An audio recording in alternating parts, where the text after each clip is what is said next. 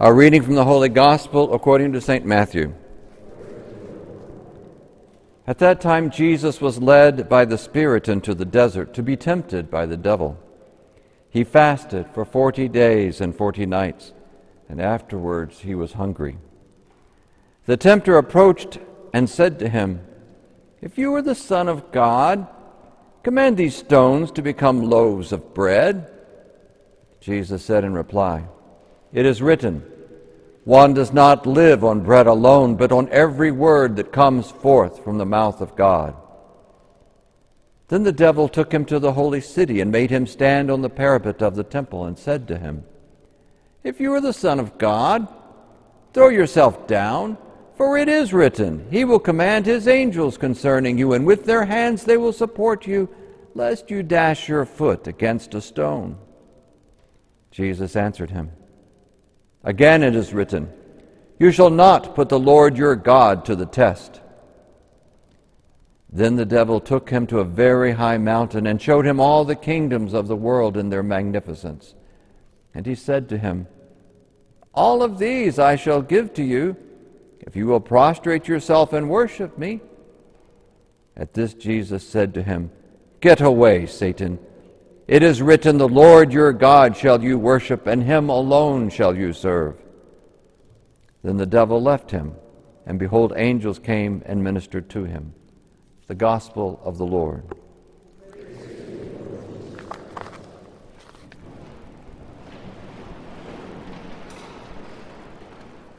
Well, we always invite the children to come down for a children's homily, and I see they're coming in the back door right now.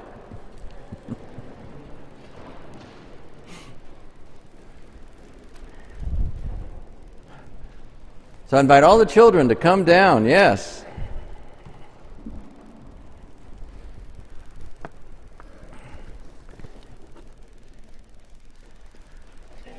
Oh, we got a nice group this morning. How are y'all this morning? Okay, so I have a book here. It's called The Book of Temptation. Hmm. What is, a what is temptation? Anybody know? Well, sometimes. I've seen those two on TV.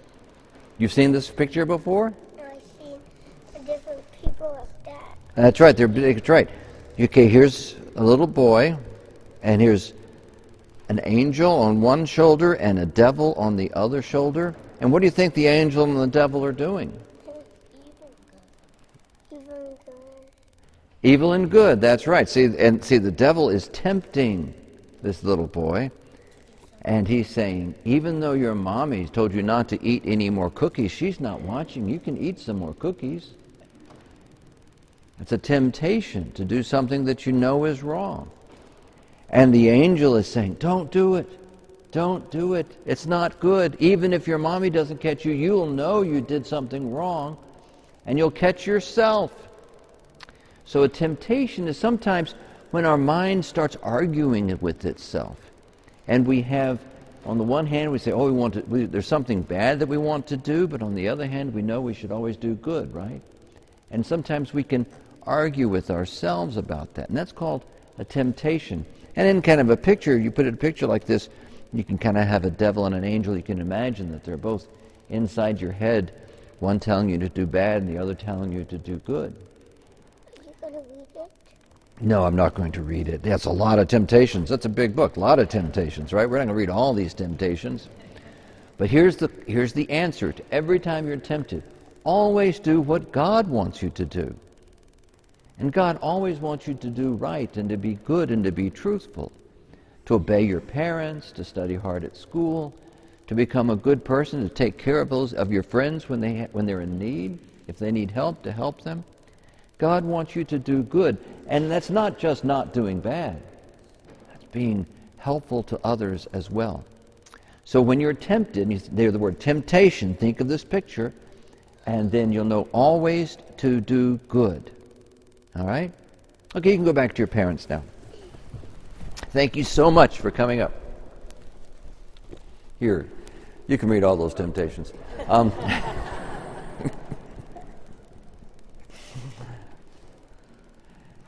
in our readings today, we have this story of two temptations. There is the temptation of Adam and Eve by the serpent in the, in the garden, who is the devil, of course.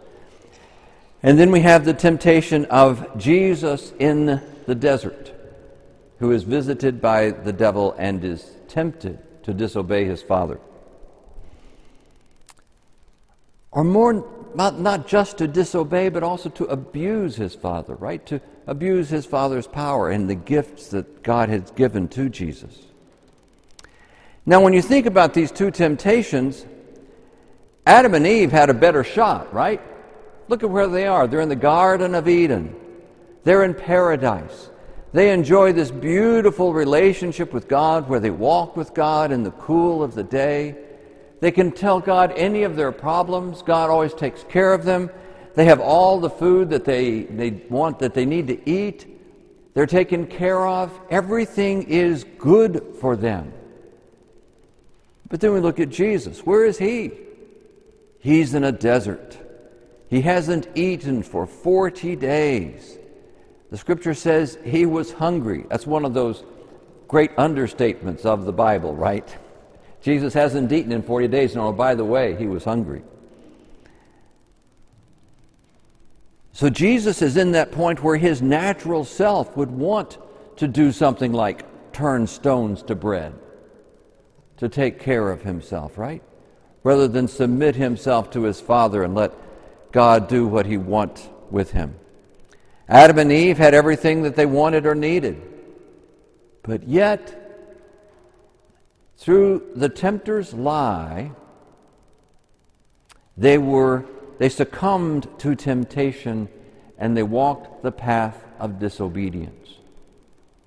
Now in the garden of Eden, we know it's like it's a beautiful garden, all right? There are fruit trees and there are plants and everything is there for them. And this story we often think of as a Bible story, right? We think of this as a Bible story. But actually, this story predates the Bible by thousands and thousands of years. In the earliest temple ever discovered, it's in southern Turkey. It's called the Göbekli Tepe. And this temple is this massive recreation of the Garden of Eden with all the groves of trees around, and they're arranged in a spiral and you wind your way to the center of, of all this groves of trees, and there are two giant stone trees, which happen to look a great deal like Tau crosses for all you Franciscans here. And that is the center of this temple of worship, that is the center of the garden. The two trees. The two trees. There's the tree of life, and there's the tree of the knowledge of good and evil. Adam and Eve, through their disobedience, gave to all of us the tree of the knowledge of good and evil. They forced it upon us. That we are all born with this ability to discern right from wrong. And in discerning right from wrong, we can become judgmental, can't we? We become like God, judging others and judging ourselves. But Jesus, in his, in his temptation, refuses to succumb to the temptations of the devil. He uses Scripture. Interestingly, he uses the law to rebuke the devil and say that man will not live by bread alone, but by every word by the word that comes from God's mouth. And him alone shall you worship, him alone shall you serve. The singularity of focus of Jesus, that he would rebuke the devil to be able to serve God and God alone. Now, when Adam and Eve sinned, it created our natural state the way we live, the way we're born. We're born knowing the ability to know right from wrong, good from evil. Jesus, through his obedience, changed our natural state. It's called an ontological change, which is a big fancy Greek word, right? That they teach people like me in seminary, right? An ontological change. The nature of our being shifted from being the people of judgment, the people who were judging ourselves and others by what we believed was right or wrong, or the people who got to create in their own heads what was right and wrong, to the people who were graced by God. When Adam and Eve sinned, the human, the human race became enemies of God separated from God. But when Jesus brought grace, he restored mankind to the relationship that Adam and Eve had in the garden before the fall. So that we can walk with God, we can converse with God, we can share our lives with God. We have been ontologically changed from being God's enemies to being God's friends. Our nature has changed. There was a, uh, there's a story about a, a man who lived in a little European village, and he was the only Protestant in that village. And that was not such a terribly bad thing. You know, everybody was friends with him. You know, everybody took care of him. Nothing wrong there, except during Lent. Lent created a problem because on Fridays, this individual happened to go out into his yard and he'd get out the barbecue grill, grill, you know, the Barbie for our Australian friends. He'd get out the barbecue grill and he'd start grilling steaks. And all the Catholics in town smelled those steaks on the grill, and all they wanted steaks, and all they could have were, were fish. And suddenly they said, We've got to do something about this guy. So they said, Well, let's just, let's just all gang up on him and let's, let's convert him. Let's bring him to the Catholic faith. And so, being trained in friendship evangelism, they went out to um, his house and they mowed his lawn for him. They, they took care of him. They, they, they did nice things for him. They kind of wooed him by love, which is the way Jesus teaches us to, right? They just loved him into the Catholic Church, and he decided he wanted to be a Catholic like all of his friends in town. So he went to the priest and said, I want to be a Catholic. And the priest said, Great, let's take care of this. So he gets, all right, it's a little European village, okay? They had a little different tradition there. So he gets the holy water and he begins sprinkling this man and he says, You were born a Protestant, you grew up a Protestant, but today I make you a Catholic. And he was Catholic. Well, don't you wish it was that easy, right? No, no six months of RCIA, right? So that's all it was. And so the priest asked him, Is there anything I can do for you? And he said, Yes, there is. Actually, I need some of that holy water. And the priest said, This is great. You know, I'm glad this, you know, he's already getting into it. He's understanding, you know, Catholic sacramentals, and he's going to, you know, do all these wonderful, you know, things in, in his home. So he gives him this big bucket of holy water. And the guy goes home, and it's Lent, it's Friday, and he guess what he's doing? He's standing out in the backyard grilling steaks. And the townspeople all come to gather around and say, What are you doing? And he's got his holy water. He's going, You were born a cow, you grew up a cow, but today I make you a fish.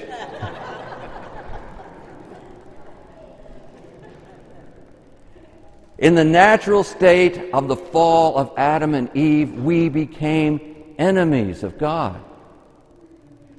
But Jesus on the cross, which is the tree of life,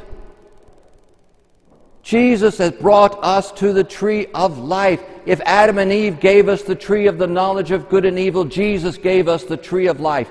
And on the cross, in the sprinkling of his blood, he looks at us and he says, You were born an enemy of God, you grew up an enemy of God, but I make you God's friend.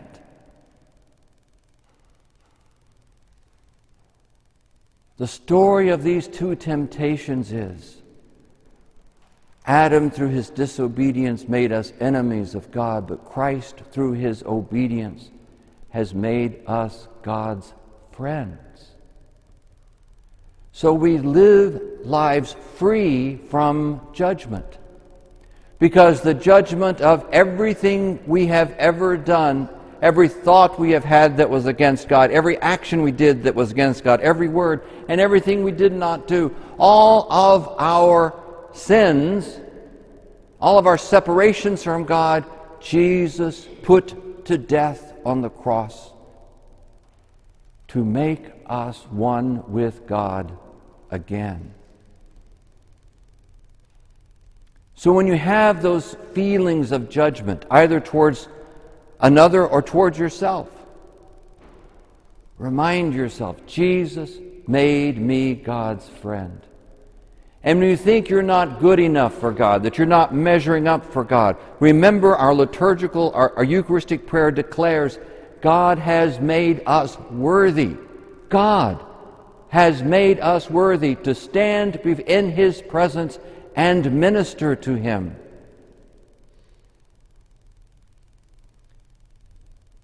We have been made friends of God through the sprinkling of the blood of Christ.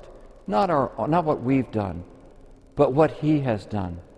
And because it's based not upon what we have done, but upon what Christ has done, there is nothing we can do that will make God love us any less. And there's nothing we can do that will make God love us any more. God loves us with an infinite and unconditional love and makes us whole. For by the sprinkling of his blood, we are no longer enemies of God, but God's friends.